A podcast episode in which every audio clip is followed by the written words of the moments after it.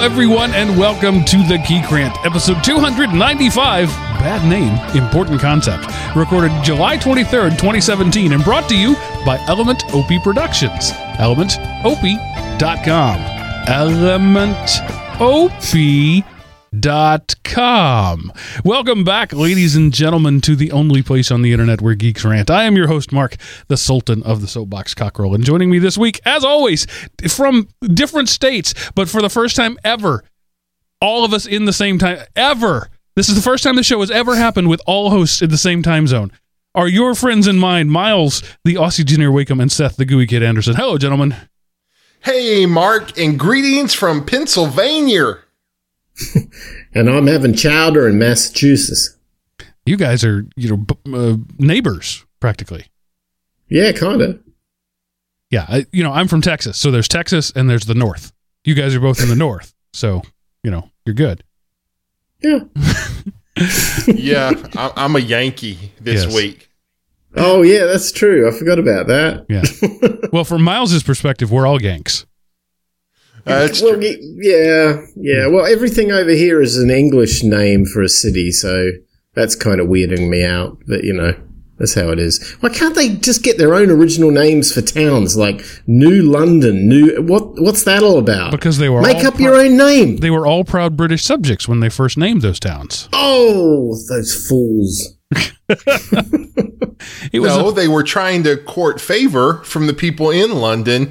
You know, that's better than new nobody's heard of it Berg, you know. so you want New London to succeed because that's a namesake that London is and, you know, if you're watching the video feed, and none of you are, uh, Seth is trying out for Blair Witch Project 2, uh, and those, that's why his video looks like that. Um, found footage. apparently, he's staying with some Amish people who don't allow lights. No, okay, y'all. I, I t- Mark said, "Hey, Seth, try turning on the lights." So something happened when I turned it on, and the internet died for the whole house. So I told Mark, "I'm not turning the light on again. Just deal with it." They It's haven't been feeding you shoofly pie, have they? No, not yet. It turns out the problem is not where Seth nor, or, nor ordinarily records. It's him. Wherever he goes at 8 p.m. Eastern time, everything's going to die. um, it'll be interesting to see what happens. So we're all here um, for you. Um, I think I've just about decided, by the way, to uh, change the you know the only place on the internet where geeks rant. I was thinking the other night. It was I was laying in the, in bed, half asleep, half awake, that kind of thing. So you'll have to tell me if this is actually as good an idea as I think it is. Um, what what is this show? How do we describe this show? And you know, the only place on the internet where geeks rant. That's that's sort of a clever tongue in cheek because honestly, geeks rant everywhere. But I thought it's drive time radio for geeks. That's what we are, right? It's it's morning drive time radio, but not in the morning and not in the car. So It's the Geek Morning Zoo. yeah. Um, maybe we need some more sound effects. You know, there, there's right wing, left wing, and geek wing. So oh, I like it. We represent the geek wing. Uh, well, I just wanted to say I am now the proud owner of two teenage girls. Um, I don't recommend it. Just going to leave it at that. I, I uh, my middle child turned 13 and immediately turned into a teenager. Just it was it was astonishing how quickly that happened. She went from uh, bubbly to broody um, within 20 hours of her 13th birthday. Uh, it is fairly miraculous. Uh, but we we had a party. Uh, we did you know all that typical sort of stuff, and unfortunately, due to the misguided, uh, well intentions of of a friend or family member, I honestly don't know who it is. My home is no longer fidget, fidget spinner free. Um, I've been refusing to purchase one of those, and my children haven't found them important enough to spend their own money on it. But but as a birthday gift, we now have a fidget spinner in the house. So with the the pox is now upon us. You know how you tell if you've got a teenager? If they speak one spoken paragraph, the word like appears 24 times in it. That that is a, a, a thing. Yes. Mark, you need to quality control that fidget spinner and see if it reaches uh, cockerel safety standards. Yeah. And um, I can think of any number of ways that it wouldn't. So if, Well- you, if you need some help, I'll be there tomorrow night. I could pull the old uh, Teamsters thing, and safety inspections can take months. Uh, uh, it's actually not terribly annoying. Um, I, I you know I, I make sure she isn't spinning it you know at the dinner table and that sort of stuff. They're actually kind of fun to play with, so I, I understand the allure of it. Um, but it's it's it's a pet rock of the twenty teens. You know they got banned in Moscow, right? Uh, or in Russia, I guess. because Yeah, Americans are bad. Why? I have no. All I read was, and this is hearsay. I read it because it's on the internet. It's got to be. So that real. makes it CSA, right? Yeah, right. Okay. Um, apparently, the uh, opposition to Vladimir Putin was using fidget spinners as some sort of a political signal to his people to uh, not to uprise, but you know to gather and and you know organize or whatever you call it. And Putin found out that they were all using these fidget spinners, so he just banned them from the country uniformly across the board. No more fidget spinners in Russia. Yet to the fidget spinner. In Russia, fidget spins you. yeah. Just a quick uh, commercial. Uh, just this week, I mean, I have known about it and I used it way back early on, and it wasn't ready for prime time yet. But if you haven't, if you're an Amazon Prime member, and honestly, why wouldn't you be? Uh, but if you're an Amazon Prime member, uh, check out Amazon Prime Music if you haven't in a while. Um, it's essentially commercial free Pandora with a wider selection of at least the music I like. Um, I, I can pick some channels there and hear stuff that I'm not going to hear on Pandora. Um, high quality. We uh, did a, a little trip recently. We were in the car for about five hours and never heard the same song, same song twice, and never heard a commercial. And it's it's free. Well, it's not really free. I'm already paying for it with my Pandora with my excuse me Amazon Prime account. So if you haven't checked out Amazon Prime Music, it's come a long way uh, with the whole channels and uh, there, there's a thumbs up, thumbs down feature. Um, I, just a, a little free uh, advertisement there. Good tip. It's great It's for probably going to be sort of like Amazon Video. You get some stuff for free, and then there'll probably eventually be some type of bundled add-ons. Well, there is a yeah. Every now and then I'll hit a thing, and it's like this is with a you know Express or whatever it is they call it. So there is a a, a freemium model there, but what is available for free is pretty high quality, at least you know in my limited experience with it. Hmm. And uh, Seth, I understand that you had really nothing better to do there other than watching Amish make candles, and so you decided instead to watch Iron Fist. Honestly, the candles is probably a better choice. You know, it, Iron Fist started off. I really enjoyed it, but it, it's like somewhere about halfway through the series, they thought this is going too good, y'all. We got to do something, and it kind of just fell off towards the end. Um, some of the fight scenes turned out well, and some of them turned out the opposite of well, and it just you know had had if somehow Marvel could erase Daredevil from my mind while I'm watching Iron Fist, it would probably be much better. But they set the bar so high that this just not bad. Um, better than Jessica Jones. Um, the fighting is worse, but maybe overall better than Luke Cage. So, but I still want to see Defenders when it comes out. They haven't ruined that for me yet. You are way more generous in your praise of Iron Fist. I found nothing to enjoy about Iron Fist. The choreography was sad, the characters were uninspiring, the acting was flat. Other than the hot chick, there was absolutely nothing to like about about Iron Fist for me. You know, the the very first scene, warning spoilers, he goes into the building that bears his name. You know, on the very and the fight kind of in the elevator where he wasn't really fighting. He was just I thought, okay, you know, is this supposed to be like this form of martial arts that, you know, isn't been a part of the world for so long? I was like, so it's gonna turn out really cool. And then it turns out it wasn't really cool. And then it turns out that um, it turns out that his acting abilities peaked very early and started going down the further you went into the series. But like I say, it they just they've diluted their creative pal- talent pool across too many series. I think you know. I think what happened. Everybody did Daredevil season one, and that's why it rocked. And then you had people splitting off, and there was Daredevil season two, uh, Jessica Jones, Luke Cage, Iron Fist, and so maybe they will all come back together for the Defenders. and it will rock. And um, what's his name? Danny Rand will not only get some acting lessons, but he will get some martial arts lessons. And then uh, it can be a really good series. maybe. And you know, uh, this other one that you have recommended here, I I didn't make it through the first episode of Spectral. Uh, net, it came up on my Netflix as shows you may like, and no, Netflix, it's not a show I may like. Okay, well, this isn't a series. This is a movie. So Oh. maybe it's something different. All right, maybe it is. this is like a military sci-fi set in the modern world kind of thing and okay it, it's not great you can tell they didn't have a huge um, you know budget but several people you'll go oh i remember him. I, I know i know that guy. It- solid enjoyment. If you're in if you're a fan of military science fiction you will like spectral.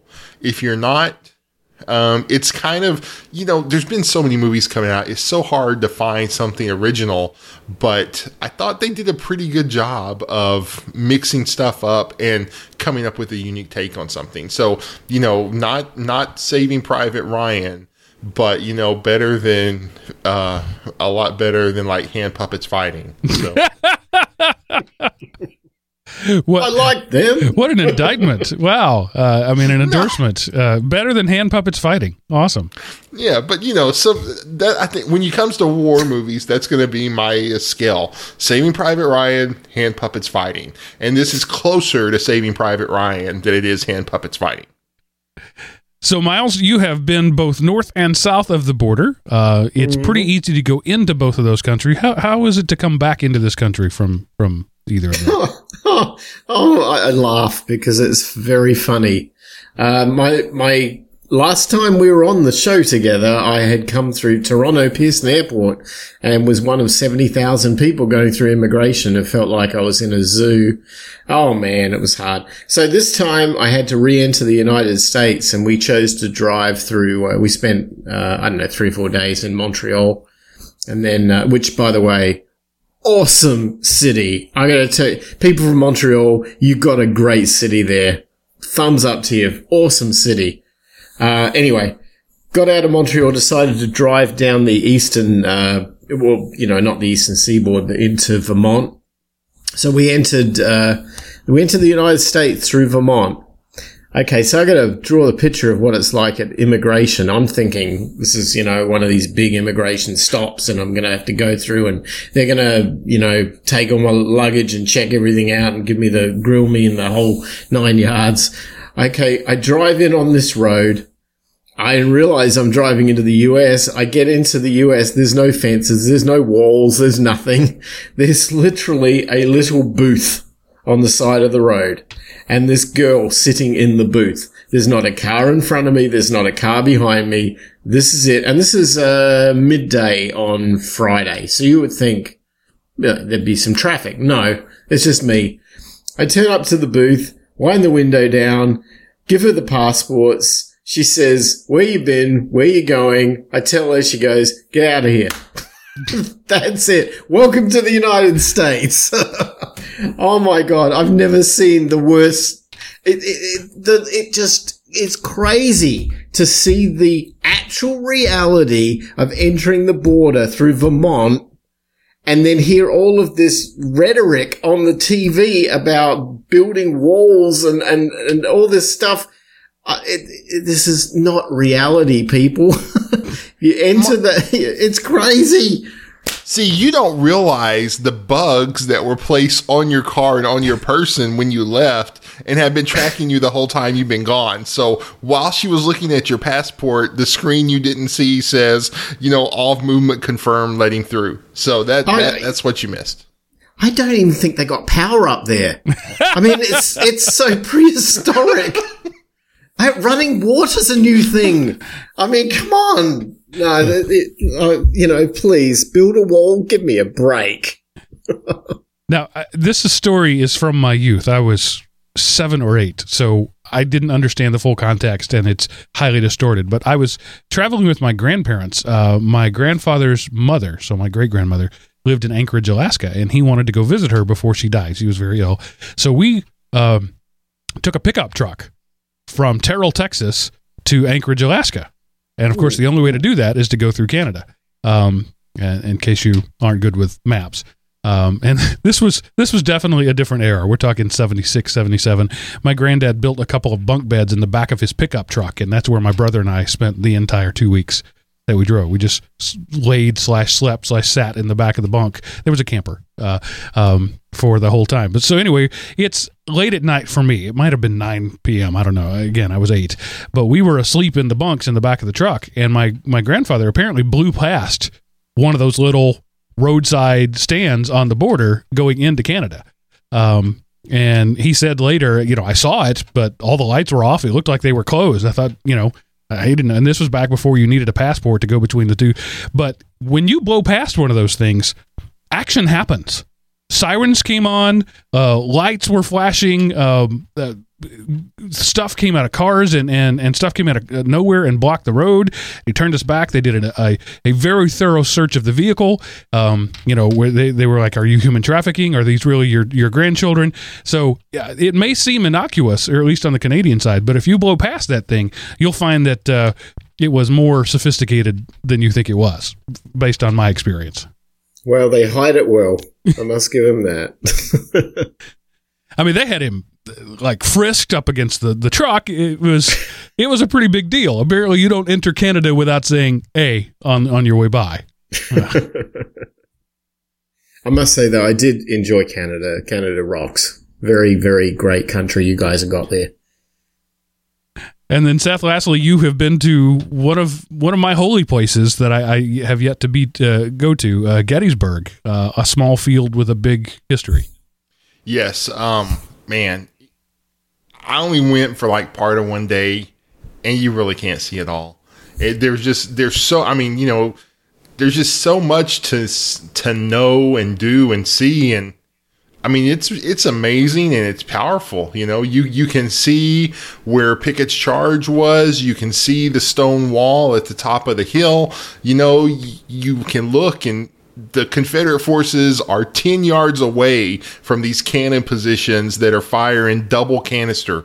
You know, the bravery of both sides to, to charge into that and to man your guns when you're when the enemy's 10 yards away and to not break and run. It just I mean you know, just just walking around, and then I went uh, through the uh, the National Cemetery there, and man, it's just it. When I come back up to Pennsylvania, I am probably going to like do a. If I only spend one day, it's going to be getting up before the sunrise and go there and and see it all. Because just a few hours, you know, walk walk. You you should go. I mean, you know, it, it is well worth it to um, put some perspective and see the the price that was paid to deliver the country that we got delivered to us and then you know and then it kind of makes me sad to think what we've done with that country but it you know it it is a it is a solemn place and it is well worth visiting by by any American citizen I think Yeah, living. Si- I was going to say, since you're in Pennsylvania, Seth, have you had a chance to go to Valley Forge? I have not I've uh You would feel the same way. Oh yeah Different I'm war, sure but would. same thing. Yeah, it's brilliant.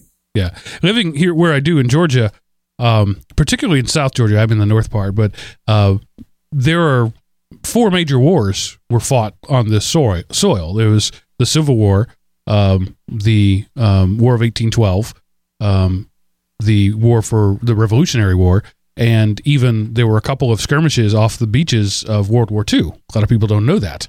Uh, but the uh, the Georgia Coast Guard was involved in repelling uh, a U-boat attack.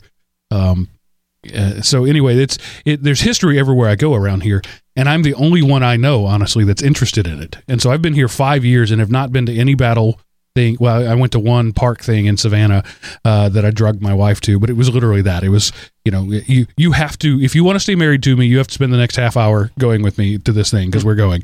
Um, but I would I would really love to spend some time reveling this uh, the history of this place. But also when you look out through the thickets, and and I know that uh, the Pennsylvania is is similar there.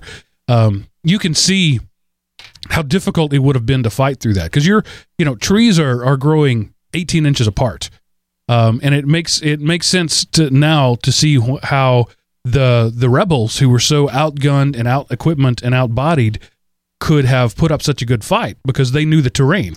They knew if you lay down in this in this hollow here, you can't be seen, but you have a good view.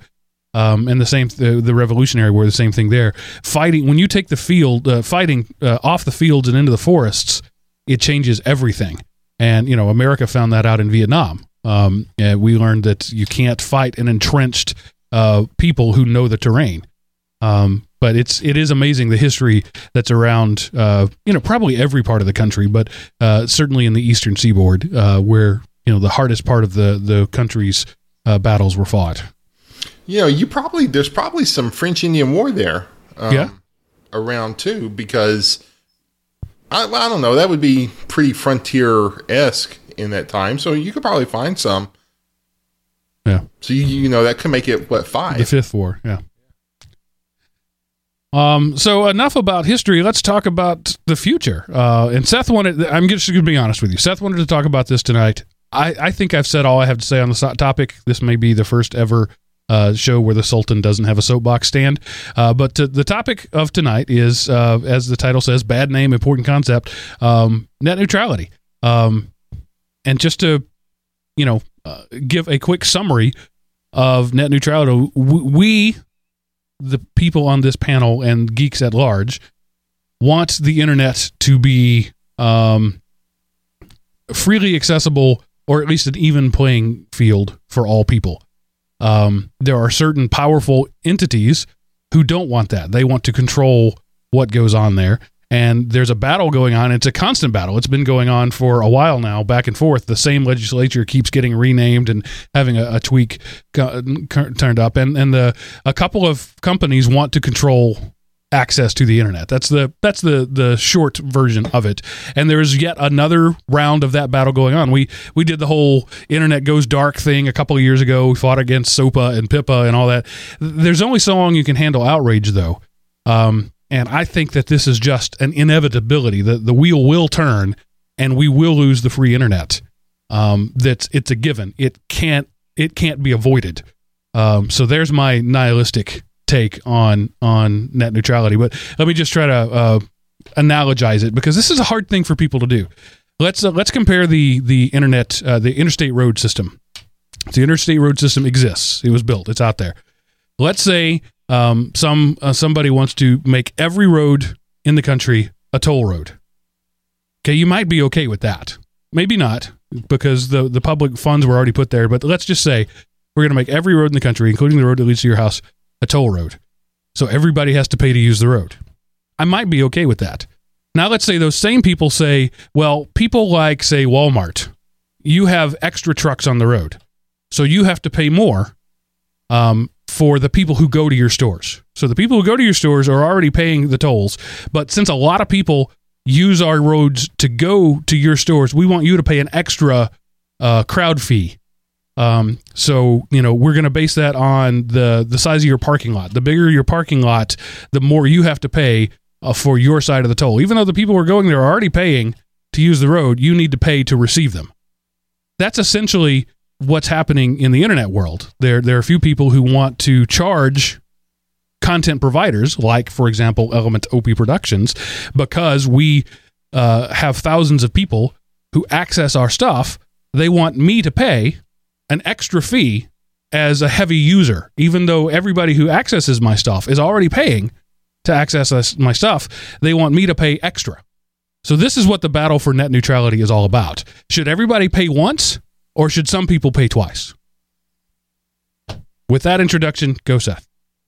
Well, I mean, this was just my suggestion. I didn't know you were like. I mean, I, I didn't have anything else to talk about. So, uh, but no, he, here is the thing. We don't. I mean, you did a good job with your analogies there, and you know we talked about this. It's the same kind of thing where like pretty much every cable company that is an also an ISP demands extra money from Netflix because their customers want to watch Netflix. And their position is why should we have to pay to access the content um, whenever um, you know we're not getting anything back from it. And of course my answer is because your customers who you provide access to want it and they've already paid for it you should get it. But then this goes back to the you know you can't have generic cappuccino in the bathroom that only the executives get to. They each got to have their own individual cappuccino machines and their own mugs hand washed you know by somebody who walks up hills both ways to rinse it kind of thing.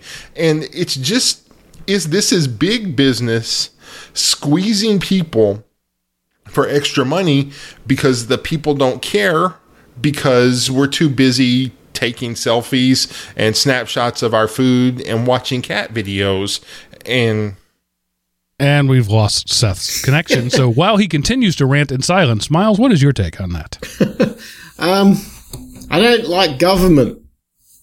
So I don't, by nature, I don't like, uh, I like light touch, which is really what the uh, FCC is trying to do right now. But you can't necessarily have that. I mean, uh, look, let's go back in time a little bit on the history of this. When DARPA uh, produced all the internet and, and all of the research work and everything was done and then hooked all the universities up, um, they did it for their own purpose and they did it with not with mine, I wasn't here at the time, but with taxpayer, US taxpayer money. So there is a US taxpayer ownership of that research and that, in, that, you know, internet, that backbone. But what they never did was they never brought it out to the final, I guess what the ISPs would call the last mile. They didn't, they didn't bring it out to your house. They didn't bring it out to your libraries and they didn't bring it out to your uh, businesses. That was all up to private companies to provide that. And so those private companies, when they eventually hooked onto the internet and started offering those services so that we could get to it, um, they invested a lot of money in that last segment of the communication infrastructure. They have a right to get their money back. And if they're constrained by FCC saying, you know, look, the whole Title 20 thing or the whole open internet that everybody has to uh, conform to, is uh, the rule, and you have to somehow make money around that rule, and they can't do it by reclassifying data types and, and charging extra for fast lanes and so on.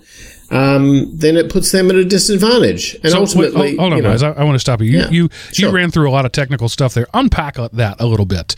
Um, explain to our audience in simple terms what what all about the reclassifying and all that sort of stuff is. Why why isn't Comcast making enough money by me paying them a hundred bucks a month to have internet access?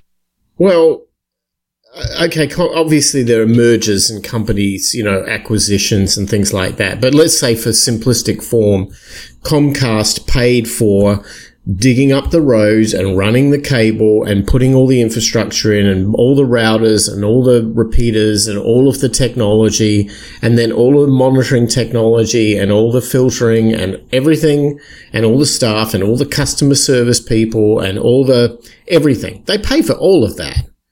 And based on their subscription base, they look at the number of people who are subscribed and they work out what a reasonable charge is per person to, for that service. In that simplistic form, well, that, that's not reality, right? But that is a simplistic form of that. If we were to say, look, they're a private company and we like the free market, and we therefore government should have a light touch and should not impose them on doing business. That would be fine as long as you have three different other alternative providers out there that you can choose from who have to compete in that same market and offer you a competitive product. And that's my beef. Well, let me let's let's dive a little deeper there. So the the okay. model has been in the US from the beginning that you pay for a capacity um, and we call that capacity bandwidth. Um, so it's how many bits of data can you pull down at the same time? Right. Um, how many parallel bits of data can you pull down? And you know, a typical American broadband right now is around uh, 40 to 50 megabits. That means uh, 50 million bits can pull at the same time, parallel.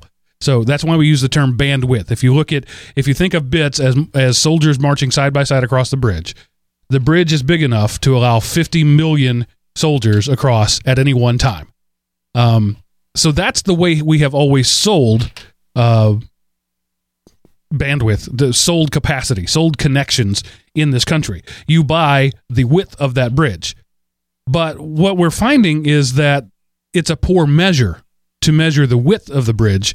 People want to count the number of soldiers that go across that bridge. That's where you get bandwidth caps. For example, I'm on Comcast.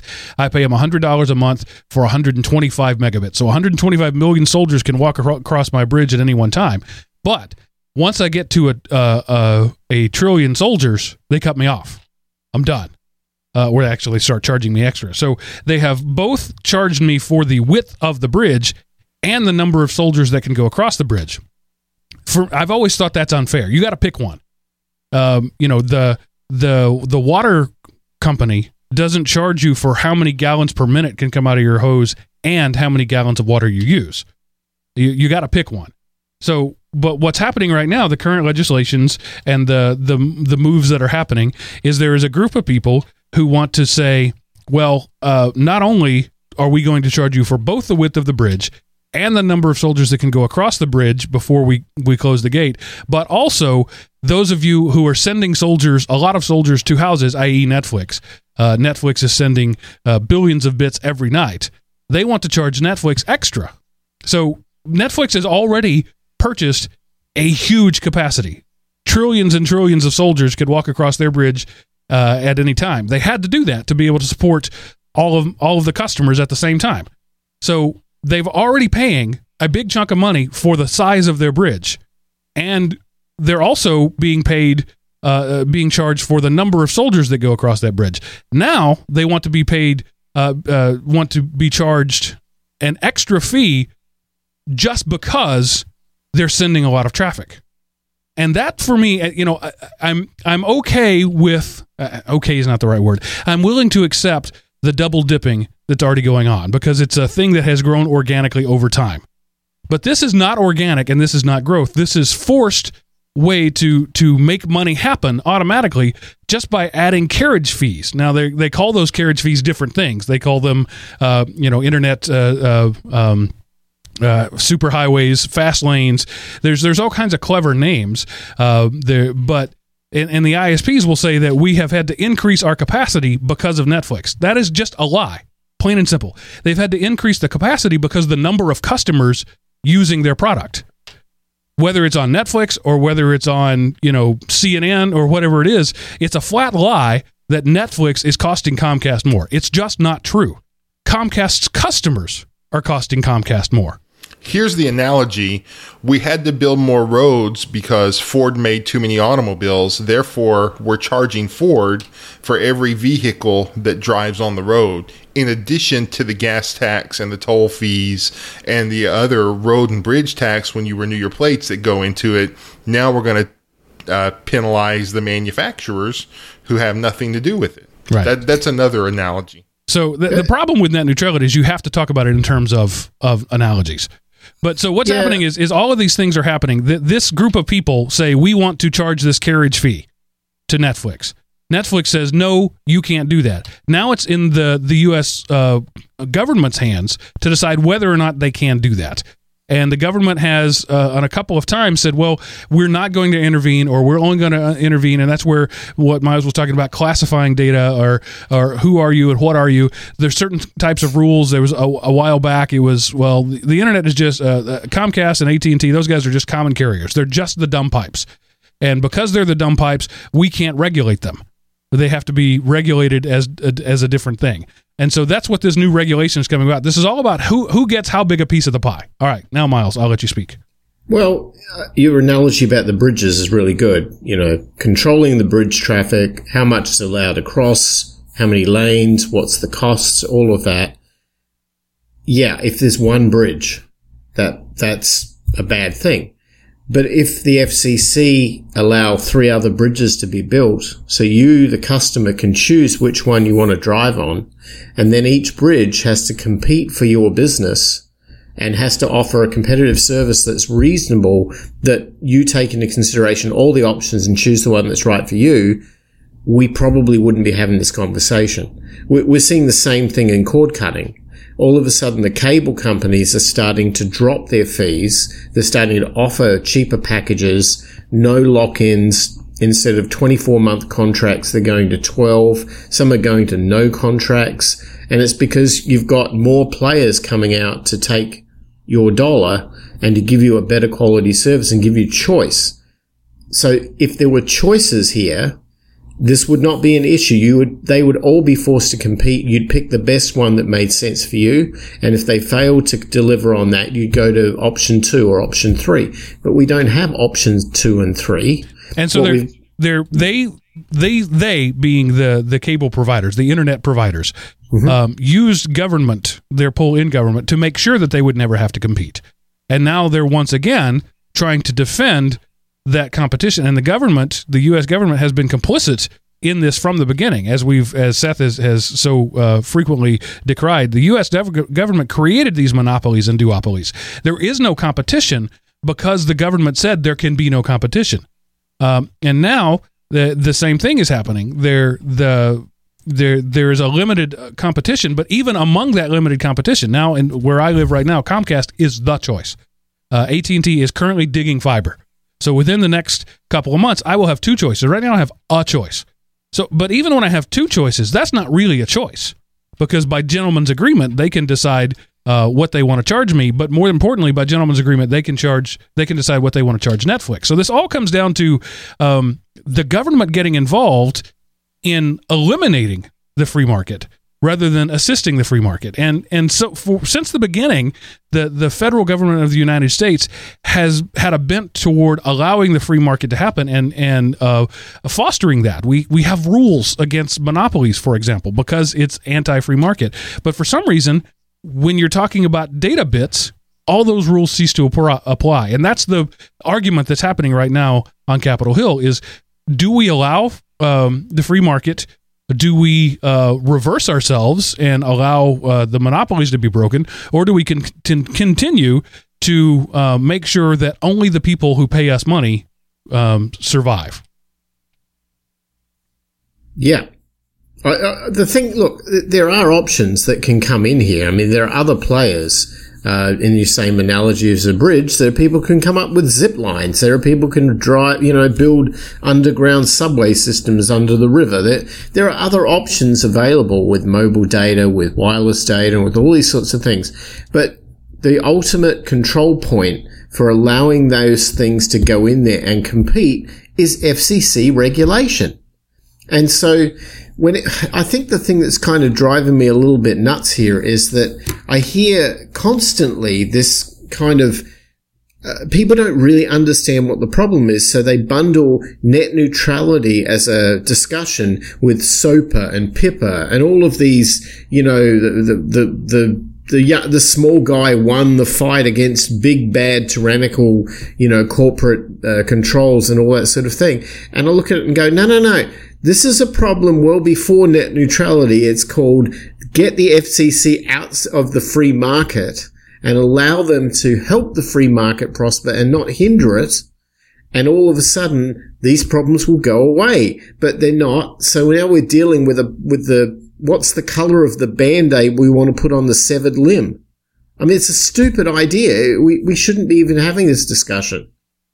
It doesn't answer the question or offer a solution. I'm just saying it's stupid Well, here's here's the problem. The representatives appointed by government are only from the providers. You know, why isn't there some government level that looks out for the consumer? You know, it's just like who's in charge of banking laws?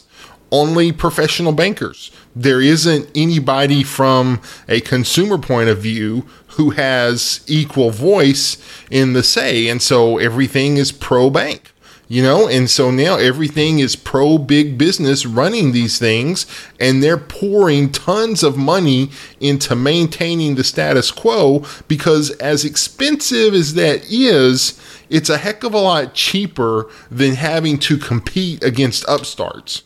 So if I can just maintain the status quo because that's what we've had for the last uh, 10 years, so we can we can ride this another 10 years and then I'll take my stock option golden parachute and it'll be somebody else's problem. This goes all the way back to we've talked about how people are this quarter minded and there's nobody in it for the long haul. We want to gut the future to maintain share prices so we can do a stock buyback so our share price will hit a level that will trigger a bonus and then I can sell all my stock options and make a ridiculous amount of money and the only thing that generated that money was I took our profits and I bought stock with them. And then so that used up our profits, but it provided enough money for me to cash out. And, you know, and that's just all it is. We've allowed the businesses because we don't want to have to sacrifice. This is and it goes back to what we talked about last week. We're getting exactly what we paid for. We have paid in ignorance and we've paid in laziness and we paid with lax oversight. And now we are reaping the benefits of our lazy involvement in the internet. So, you know, it, it was great when the only people involved in the internet were the geeks who loved it so they, there was a good internet, but now everybody's on it and nobody cares because it's there and we have crappy internet. So yay, America. Can, can I add something to that? Um, I heard the term, I happened to be in the car driving back from dinner tonight to get to the hotel here to do the podcast. I was listening to a, a show on Sirius. It was a kind of a political analysis of, of uh, issues. And it just so happened they were talking about net neutrality, which was kind of ironic. Um, and I, uh, I think a legislator out of the House of Representatives was on the show talking about something and didn't really understand the technologies at all. So it was pretty difficult for them to discuss it with any credence. But they constantly used the term open internet. I must have heard that thing five or six times. And it seems like anytime you put the word open in some, in front of something these days, it's like, okay, let's, let's make this sanctified and left wing and, you know, for the people, free and, and almost communist. Uh, and I don't say that in a good way. Um, just because they use the word open in front of something without really explaining what they really mean. And this whole net neutrality argument, all I've seen in terms of the press and what's been written about it is coming from left wing bloggers that are interested only in, you know, what's good for the people and let's turn the internet back to the well and hippies and, and it's, it's nuts. It's nuts. So what, so what? Uh, what can we do about it? I, I would love to say, call your congressman, uh, call your uh, senator, and and make your voice be heard. But I don't think that actually matters anymore. I think that because of the the machine that we've created, both in government and in business, there is no amount of public outcry. Even if we could manufacture public outcry, and most of us don't care. Um, the people who listen to this show do, but but we're certainly in the extreme minority. Even if uh, a uh, hundred million people all cried out with one voice and said, We don't want this, I don't think it's going to matter. We'll shut down this version of it, and six months later, another version will come out. This, this battle has been lost. We will have internet fast lanes. You know what an internet fast lane is? We give this person the, the service they have now, and give, we give everybody else slower because uh, let's think let's unpack that for just a moment the the the big isps at&t comcast uh, verizon these guys are all saying the problem is we don't have enough bandwidth to support Netflix. Netflix, Dropbox, these these people, Google, these people who use uh, large resources, we can't support them. So we want to create an internet fast lane. Think about that for just one second. With their entire capacity at their disposal now, they can't support this thing. So they're going to create a second thing that can support it that it just logically doesn't make sense. So they have to build a network bigger than they already have to support it, to create that fast lane. No, that's not possible. So the only way you could create that fast lane is to slow everything else down. And so you end up with a position where it's a pay to play thing. If you want um, the the primary access on our servers, you have to pay for it. If you want the service you're getting today tomorrow you will have to pay us a fee. That's what an internet fast lane means. It means that for the service you're getting now, for the and it's not for free. Let's let's not mistake this. Uh, Netflix is paying paying billions of dollars a year in bandwidth charges. So for that billions of dollars a year to get them the same value tomorrow, once this passes, they'll have to pay another couple of billion dollars. Otherwise, they get slowed down. Yeah, and in the case of Netflix, that means fewer people will subscribe to them because most a large percentage of Americans get their internet through cable, and cable companies are trying to push their on limited on demand offerings.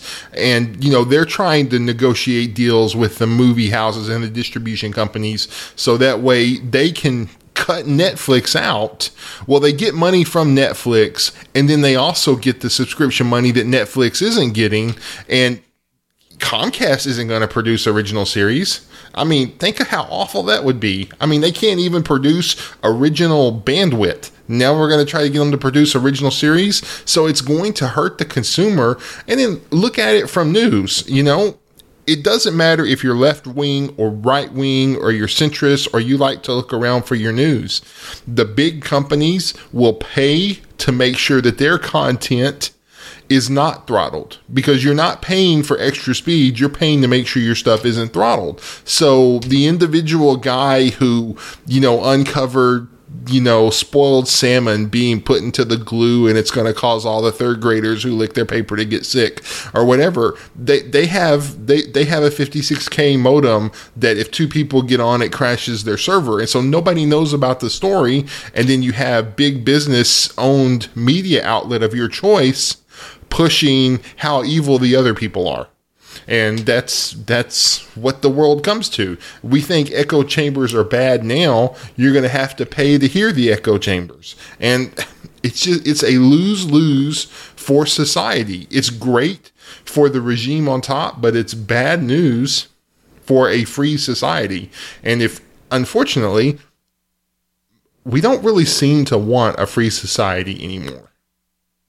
Well, there is there is a positive in in uh, dropping net neutrality, and that positive is that if the companies out there with the most to lose, let's say Netflix, Amazon, um, any of the large bandwidth providers of content, if they are given an opportunity by the FCC to create their own network providers, Google do this. Uh, are doing this with FiOS, right, or their not not that's Verizon. I'm sorry, the Google Fiber options that they brought into certain select cities.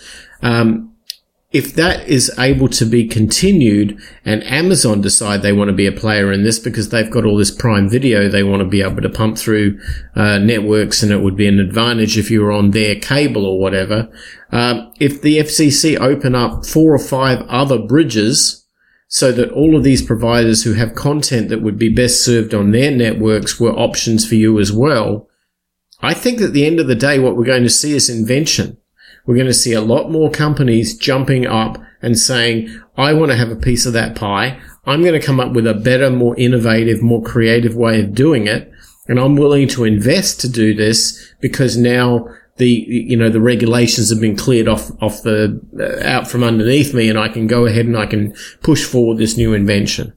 Um, that's the positive. That's the upside. Open internet. What what's in it for Amazon to invent anything better than what we already have to deliver the content if they're given the option to be able to just take and abuse what's already there?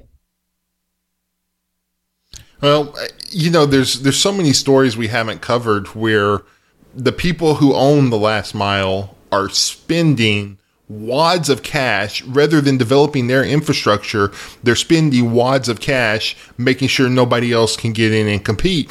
Google is having to spend tons of money on lawyers fighting for litigation and right of way where comcast or whatever owns whoever owns the utility pole and whoever owns the right of way and then they they install it for years granting access, you know? And so in the maybe in 10 years it'll be great, but by the time we get there, you know, we will have lost our fortunes to the Comcast and the AT&Ts of the world because they will just keep pumping us dry. And especially, and once it looks like they're going to lose and they don't have anything else, they're going to run it up and squeeze out all they can before they have to give up the ghost. That's, and because the government created this opportunity, this, opportunistic situation for these businesses, the government has a responsibility to keep that in check until they open it up. And unfortunately, they're not. They're kowtowing to the people that, you know, again, I would hate to sit here and claim the the crooked nature of the American political process, but based on the evidence that is being made available to the public, it's hard to come to any other conclusion. So, yeah. So know. we're at glue factory level now. Yeah, I, I just want to see what is what does the world look like um, if AT and T and and uh, Comcast get what they want. Um, you don't get any more bandwidth. This is not about last mile stuff. That's that's what you were talking about earlier, Miles. This this is all infrastructure level stuff. So uh, let's just pick on Comcast. Comcast is going to start immediately charging Netflix extra money. Netflix bandwidth is going to go up. Um, that you won't see a difference in your home. Your your internet will neither go up nor down. You'll have a, a lower uh, performance on Netflix for a while while they sort that out. But Netflix will cave and they'll pay the money. So then your Netflix is going to go from uh, ten dollars a month to twelve dollars a month because they're not going to eat that. They're going to pass that on. But Comcast is going to have their new Xfinity uh, on Live app that is whitelisted, and that doesn't count against your your uh, data caps, and it doesn't uh, uh they're they're automatically on the fast lane. They're going to give that service the full speed, and so now everybody on Comcast is going to be use the the Comcast app, and everybody on AT and T is going to use the the the DirecTV app, and everybody on Verizon is going to use uh, their thing, um, and so Netflix goes away. Um, because they won't be able to compete anymore, and HBO, uh, or they become, you know, a partner with somebody. Is that going to change the world? No, we could we can live without a Netflix, or Netflix will pivot. They'll find a way to survive. They'll make partnerships. So uh, when we focus on that, um, it's kind of hard to see the downside of this. But what is likely, realistically, going to happen is this podcast goes away, um, because my hosting provider is going to be responsible for lots of data. Right? They're they have a bank of servers worldwide. Um, they have multiple connections to them, and lots of data is going in and out of my hosting provider. Well, they're going to have to to you know charge. Uh, they're going to get charged more, so they're going to have to charge more. So my uh, my hosting fees will double, not immediately, in a year, year and a half, um, and then they'll probably even go up from there. Um, and then it'll, you know, now we're talking five years down the line. Not only have my hosting fees tripled from what they are today, but now I'm going to have to pay an extra fee um, for you know to be to get uh, access to the internet. I'm already paying uh, once. Actually, I'm paying twice. I'm paying once to get it from my house to my hosting provider. I'm paying my hosting provider to get it uh, from their servers to you. So I'm already paying twice for you to hear this show. But with the with the whole net neutrality thing, when the net is no longer neutral, when net neutrality dies, then I'm now paying two, three, or even four times, and I can't do that. And this well, show goes away. No, there's an easy answer to that you just move the hosting offshore. I mean, because yeah, at the end that. of the day, you know, they can't regulate you if you're on a server in Iceland. Uh, but they can regulate you getting to Iceland. You can have an exit fee for the country. well, no, no. I mean, just putting your servers there in another in another locale. But the interesting thing about that is that if that is a if that is a reasonable solution, you are now putting US internet data centers and server hosts out of business because they've lost you as a customer and everybody else. And at some point, the only people they'll have is people who have a, a small blogging website with no traffic because they can make money on that because there's no data bandwidth worries about it. But you produce actual content. Sorry, you're going to have to start serving out of the Netherlands or something. Or Canada. Yeah. Well, uh, so I hadn't really considered that um, that angle of it before. I've been focused on the U.S. centric part of it, as you know, I am guilty of doing often. But don't you think that other countries will follow suit uh, once they see that you know the the Americans have lined their pockets? What's going to stop you know Iceland from doing the same thing? Uh, well, okay. Full disclosure: uh, our company is putting servers in Iceland, so so I can tell you a bit about this. Um, that government has a very open policy towards light touch on anything to do with data. Uh, and because the cost of power there is very cheap, because it's geothermal, it's natural energy, and because cooling is not really a factor when you're living in Iceland, uh, it's the perfect place to put data centers. And as a result, the government there are completely open to having your business and will offer, you know, incentives or they will make it easy to uh, get things happening. So, you know, we're shipping uh, dozens of servers over there. I'll be on a plane over in Iceland at some point racking them.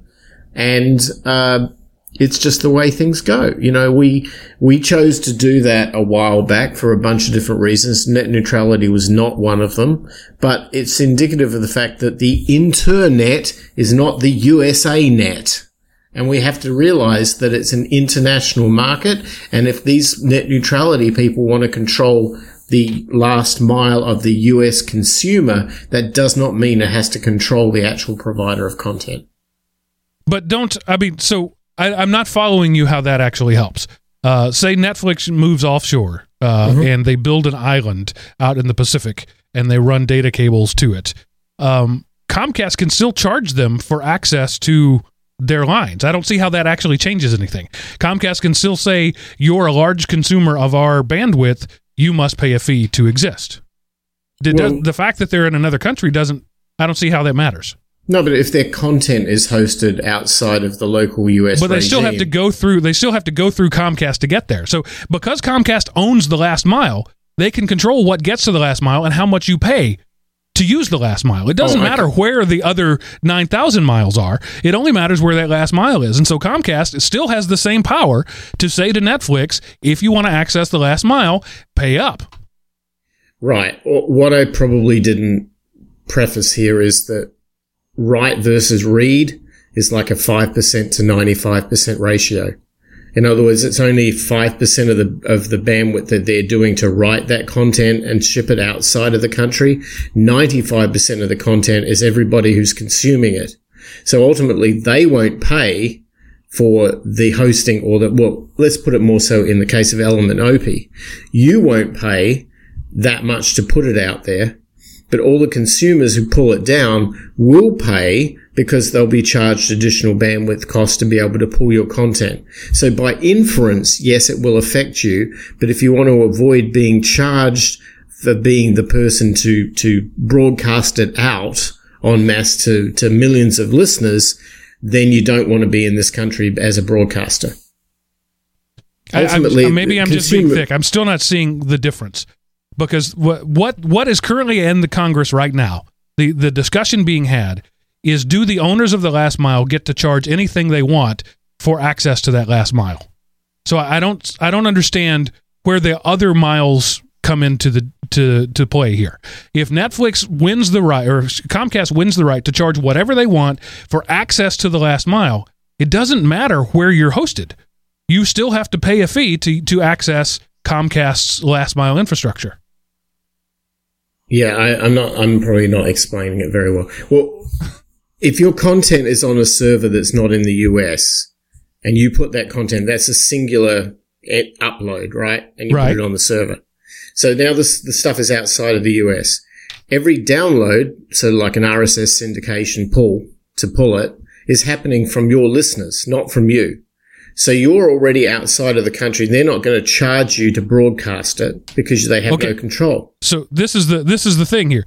That's exactly what the the last mile companies want are fighting for the right to do. They're fighting for the right to charge you to to allow your stuff to be downloaded. So it, this is doesn't have to do with the fact that Netflix has data servers in the US. Comcast actively wants to go to the company Netflix and say, if you want our customers to access your content, you must pay us. It doesn't Right. matter where the content is hosted. So you're looking That's at the- like protocol as the definition of what the traffic is, and that protocol gets a fee, gets a charge. Exactly. They're looking at that destination servers, right? So if you own the destination servers, um, then we get to and we d- uh, identify your destination servers as X percentage as a high use thing. We get to charge you for it. That's what they're in court right now. Not, not even court. That's what. That's the problem with this. This isn't. This, we're, nobody's deciding whether this is legal. They are going to, with a stroke of the pen, make this legal. The whole point of this is for is that Comcast wants to say to anybody in the world, if you want to, if you want our last mile customers to access your content, and we deem your content to be of high value, we will charge you for it. That's what the whole argument is about. Okay. Um, I'm not sure. I mean, I, I'm. Do you think that their audio podcast is really something that they are concerned about? I mean, we're not a big bandwidth. Uh, I'm just looking down the line at what could happen, right? So once Right. you've put Netflix out of business, where do you go next? You just killed your cash cow. So the only option now is to make it up on a bunch of smaller calves.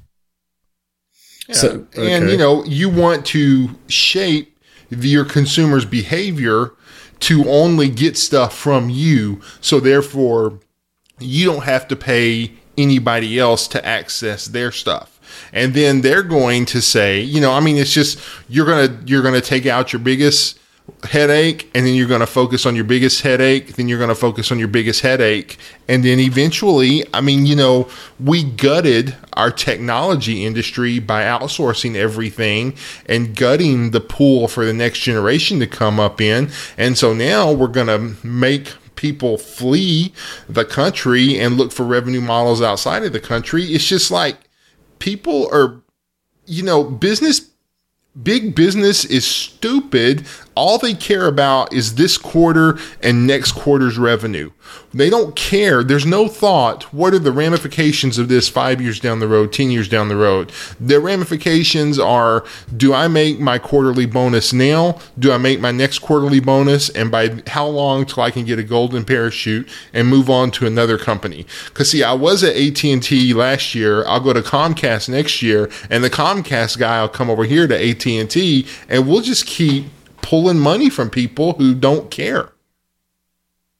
And the people who are fighting this, I, I think part of the problem is is they're using the wrong language. You're, they're using the the Richard Stallman language. They're saying internet is a basic right. Well, that's just the stupidest thing ever. And you're not going to get um, any any foothold in a court of law spouting stupid stuff like the internet is a basic human right. No, it's not a basic human right. You moron. It's a it's it's a uh, fifth or sixth level luxury. But the the the ability to um, go out and hunt something and kill it and drag it home and feed your family is a basic American tenet that we've built our country on. And we're actively destroying that tenet. And the problem is that we have the, you know, it's, it's a very crunchy, uh, granola eating, uh, uh, fruitarian, uh, non bathing people going into court fighting, you know, uh, a lawyer in uh, an Armani suit uh, who is the judge gonna gonna, go for? You know, uh, who is the congressman gonna look at? He's gonna look at this guy that has never once made a contribution to any campaign ever, or Comcast, who last year was forty percent of his reelection. You know, and and so the, the the problem is is we've gone beyond what's right and what's wrong. We've now gone beyond. Um, we, we we've reached the point of um, is this good for me, the individual politician, like Seth was saying, or or me, the individual uh, um, corporate person? That's that's why I'm so defeatist about it. Uh, I think that it's a battle that I, don't want to say it can't be won. It can't be won with the people who are fighting it. So what is going to happen is somebody has to to step up. An arm a slick Armani suit wearing guy is going to have to forego quarterly profits once and do what's right. And there's not a big history of that in this country. Because somewhere along the way, greed perverted capitalism. And what passes for capitalism today is nothing but greed. You know, there's nothing wrong with making a dollar on something you do, but you know, we've gone past making a dollar and now we're trying to make a hundred dollars off of something we already got paid the dollar for 10 years ago. Because why do something new when I can just keep milking my cow? You know, who cares? I'm never going to let the cow have a calf because then, you know, I'd have to I'd have to do something with that calf. I'm just going to keep milking this cow till it dies of old age. And then all of a sudden I'm going to be out of a business, but it won't matter because I've saved up my money and everybody else who worked, who depended on that cow for a livelihood. Too bad they didn't own the cow like I did. Well, so. I tell you one, I tell you one thing though, if you're not in the United States and you're outside and your content is hosted outside, you don't care. You're not going to have to pay any extra for it unless your local providers decide to adopt the US model of, of you know, uh, traffic lanes and charges accordingly. But if you're it's in Germany, you, you don't to, care. Yeah. To no, play it, in the US market, it will. Yeah, right. but it, what, what I mean is that this is a disadvantage to the US as a country in terms of its technology right. because other countries, other operations outside of the US and China and India and in Brazil or wherever will have a significant advantage over the US. Yeah, so Netflix moves to Europe and makes that their primary focus, and they're fine. The Americans lose Netflix. Uh, you know, uh, so that that's you know realistically that's really what's going to happen is America is going to cut its own throat, and we're not going to have access to Dropbox anymore. We're not going to have access to Netflix anymore. We're not going to have access to uh, Google uh, Drive anymore. They're just going to go to other countries. And so now we're going to have the reverse situation of American people using proxies to pretend to be Europeans instead of the other way around. That's probably true. I, I, I tell you what, if I wanted to invest in companies right now, I'd be buying VPNs. So you know, I had a lot to say for something I didn't have a lot to say about. Um, but I, I do want to. There's a uh, uh, an article here that Seth referenced, an OS News article, and I, and I think I'm only highlighting them because they're a great example of what's wrong with the discourse in this country. Uh, so there is a um, a synopsis of uh, I can't even I don't even want to paste this link in the chat room because the title of it it's the internet is effed again, only they're they're not saying effed. Um, and but so here's uh I'm just going to read this last paragraph of it. Hey, look, another case of corporations actively working to undermine society by bribing politicians with huge uh, huge amounts of money that the individuals would never or only rarely have access to. As long as it's the politicians' power is derived not from the people uh, but from money, stuff like this will continue to happen. This is the article that is supposed to be, you know, um, winning hearts and minds. But really, it's just saying, you know, we're a bunch of, of whiny crybabies and the world isn't fair. And this is the problem. Uh, Thom Holwerda, uh, who wrote this article on, on osnews.com, um, is the problem he he and his ilk who come off instead of fighting with with logic and intellect and saying this is why this is bad for business and bad for our country and this is why your quarterly profits will go down next year if you do this instead he says you're all a bunch of f-tards and this is the problem with the world today there is no no reasonable discourse whiny rage quitting That's a much better title for this art show. Whiny Rage Quitting. that, that's a good one. I like that. All right. Um, I got nothing else to say about this. Seth, any, can, is there is there any other way you could beat this horse uh, to make it a little more dead? You know, I mean, like I say, we need to to wake up, or eventually America will be the third world country again. So, and we're yeah. stuff stuff like this leads the way. So, I, unfortunately, I don't like the the language of this article, but unfortunately, I find myself agreeing with the sentiment yeah. of it. So, and, I might and, be becoming a liberal, and that's a scary thought. You know, what? I went straight.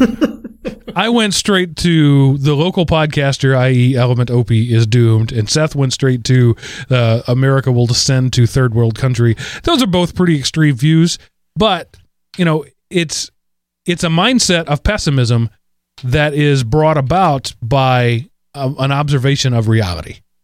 You know, Miles uh, has a different view of it. He says, just go somewhere else. Well, that's that's great, but I happen to care about this somewhere, and if I go somewhere else, what happens to this somewhere? Um, and so that's that's what I'm trying to argue. Let's make this somewhere the place that it that it should be instead of going somewhere if, else. if we go somewhere else, the big businesses will follow us and ruin there too. So we might as well fight it out here. Miles, what are your final thoughts? All I'm saying is that, you know, of this incredibly detailed and hot discussion, the name Hitler did not come up once in the entire podcast. Wow, that's a problem. We're losing our losing our touch. Uh, okay. Um, Seth, what happened this week in history? Smooth transition. All right, Mark. So on July 23rd, 1985, the Commodore Amiga was introduced. Commodore introduces its Amiga personal computer, also known as the Amiga 1000 or A1000, featuring a multitasking windowed operating system, color graphics, and stereo sound, among other features ahead of its time. The Amiga developed a loyal user following that remained strong even as the PC market became increasingly consolidated between the dominant IBM compatible PCs and Apple Macintosh computers. Writing nine years later in 1994, Byte magazine would write, The Amiga was so far ahead of its time that almost nobody, including Commodore's marketing department, could fully articulate what it was all about. Today, it's obvious the Amiga was the first multimedia computer, but in those days, it was derided as a game machine because few people grasped the importance of advanced graphics, sound, and video. And that happened all the way back in 1985. And now back to you, Mark. 1985, 32 years ago, um, the world was so very different. We didn't know how to handle a computer with sound. what what are we supposed to do with this thing? Um, Yeah, because the way it got in the business world was by replacing the typewriter. Right. So typewriters don't have sound. You don't need color for a screen that's just producing a black and white page. And you know, it took forever to get from there to here. How do you print sound on a printer? Right. And just a couple years later, Apple fought the same battle, but they they they did it differently, and they said we're different. We're we're for the artist. We we're for the people who care about um, you know things that are pretty and sound good. And you know, Commodore was trying to uh, capture the mass market. Apple was happy to capture a small percentage of the market, and that turned out to be the better play. Well, and this just goes to show you Apple really doesn't break through anything. Right. They wait for somebody else to break through and kind of pierce the zeitgeist. And then once they see it's right for the taking, they do a better job of exploiting the breach. So Apple is the breach exploiters of uh, trench warfare, whereas, you know, the Amigas, the, uh, let me see, uh, DEC, who did the first, you know, not iPod, but portable media player um, that was disc based. So you know, way, way to go, Apple! You suckered another company. Yeah. Man, there, there's something about them that you know you have to admire the way they can move in and kill people so they can live. You know, they are the Hunger Games survivor. As much as I enjoy Apple bashing, let's be fair. In 1985, everybody was trying to figure out what to do with this thing. So this was when Windows um, was first coming out, and and it was a way to take your existing PC and make it a multimedia device. Um, Apple uh, and Commodore both took a different thing and say we're going to build the hardware right into the device instead of having all those add-ons. And in the end, the IBM slash Windows way won but it took them almost a decade to catch up with where Amiga and then later Apple was once they built it all into the same board. Yeah, no, I know. I was just laying my shtick on there because. I didn't know how much I would get in before I crashed, so I was hitting it hard in it. Yeah, you must have turned a light on earlier, huh? Yeah. Um, so this is the part of the show where I tell you how you can feed back to us. Go to elementop, elementop.com and uh, click the contact us button at the top of the page. Tell us what you think. Uh, we have gone down this net neutrality road several times over the last few years, which is, you know, kind of ridiculous that we would have to. Um, th- this is something that that to me seems so obvious as the right thing to do. Just let the internet be uh, open pipes. What do you think? uh, you know, uh, do you have a, a Miles like mentality of you guys are just a, a bunch of American centric whiners? Get over yourselves and and find the opportunity, or you like Seth? Uh, we will be Honduras next week if this passes, or are you somewhere in between where I am? Of this is doing the wrong wrong thing for the wrong reasons, and I oppose it on moral principles more than um, uh, business related ones. What what do you think? Let us know. Click the contact us button, answer the world's hardest captcha, fill out the form there, or, or call 559 I am Opie and leave us a voicemail on our Google Voice line, and we'll play that on the show, most likely. So uh, I am interested to know what you want to think. If you if if what you have to say is, guys, this was the fifth time you've talked about this, never do it again. Um, that's reasonable feedback, uh, but no need to send that because I already think that. Uh, but no, do do let us know what you think. And now, Seth, with that, what do you have this week to lower my productivity? Because I'm still clicking drops, uh, so that you look like a better hiring option. Okay, this is chicken on a raft, and uh, you have to have sound and just, you just click on it and then click on the chicken. oh my chicken. Gosh. I uh, I don't I can't hear mine. I think you guys are probably hearing it, um, and I'm not going to do it. So uh, you can bring it up on your phone, Mark. It works on um, mobile websites. So you got to click a chicken, and something happens. Yes, uh, and just just, just let it play. So it's and then show your boss how awesome it is. Like when you go into a meeting, bring up the PC, and bring up Chicken on a Raft, and just click play, and everybody will love you. And then you know you can explain how awesome the internet is and how we need the fast lane to get rid of sites like this. So, I knew that was going to parallel back into this nice. whole discussion. Yeah. Unfortunately, this is an argument against neutrality, but it's kind of fun. I enjoyed it. Yeah, I, I did a um, a presentation years ago on on the history of the internet. It was uh, for a distance learning class I was doing, um, and I told the brief history of Sputnik launched and how the American uh, military freaked out and said, you know, one bomb could wipe out all our stuff. We need to be decentralized and therefore bomb proof. And the the world's smartest minds got together and figured out how to way do, uh, how to how to to make this decentralized. And then it came to the world of academia and they put their great minds to it. And in the end hamster dance was born. Uh, so maybe maybe we have gotten what we deserve. Uh, chicken on a raft leave it at that. So uh, thanks everybody for hanging out with us once again. Um, i hope you found this show uh, entertaining and enlightening. Um, it's always difficult to come up with a new analogy for net neutrality. But the problem is it's it's difficult. You you use things like bandwidth. People don't even understand what that is. So it's a it's analogies on top of analogies. I hope we've been clear. I hope you learned something. Um, if there's something we let out left out, let us know. Uh, but uh, for now, uh, we'll see you. Uh, where's Where's everybody going to be next week? I'm Texas, Phoenix. Yeah, all right. I'm back. Everybody will be the mighty state. Everybody will be back home next week. Um, yeah. So the the world traveling is over. Uh, my kids start school next week. So this is uh, it, in seven days from today. My kids start back to school. So wow, crazy early. times, man. Yes, that that's the way they do things here. So um, I hope you had a good summer or having a good summer, and we'll see you next week. And for now, remember, pay for what you like before somebody extorts the money from you. Bye, everybody.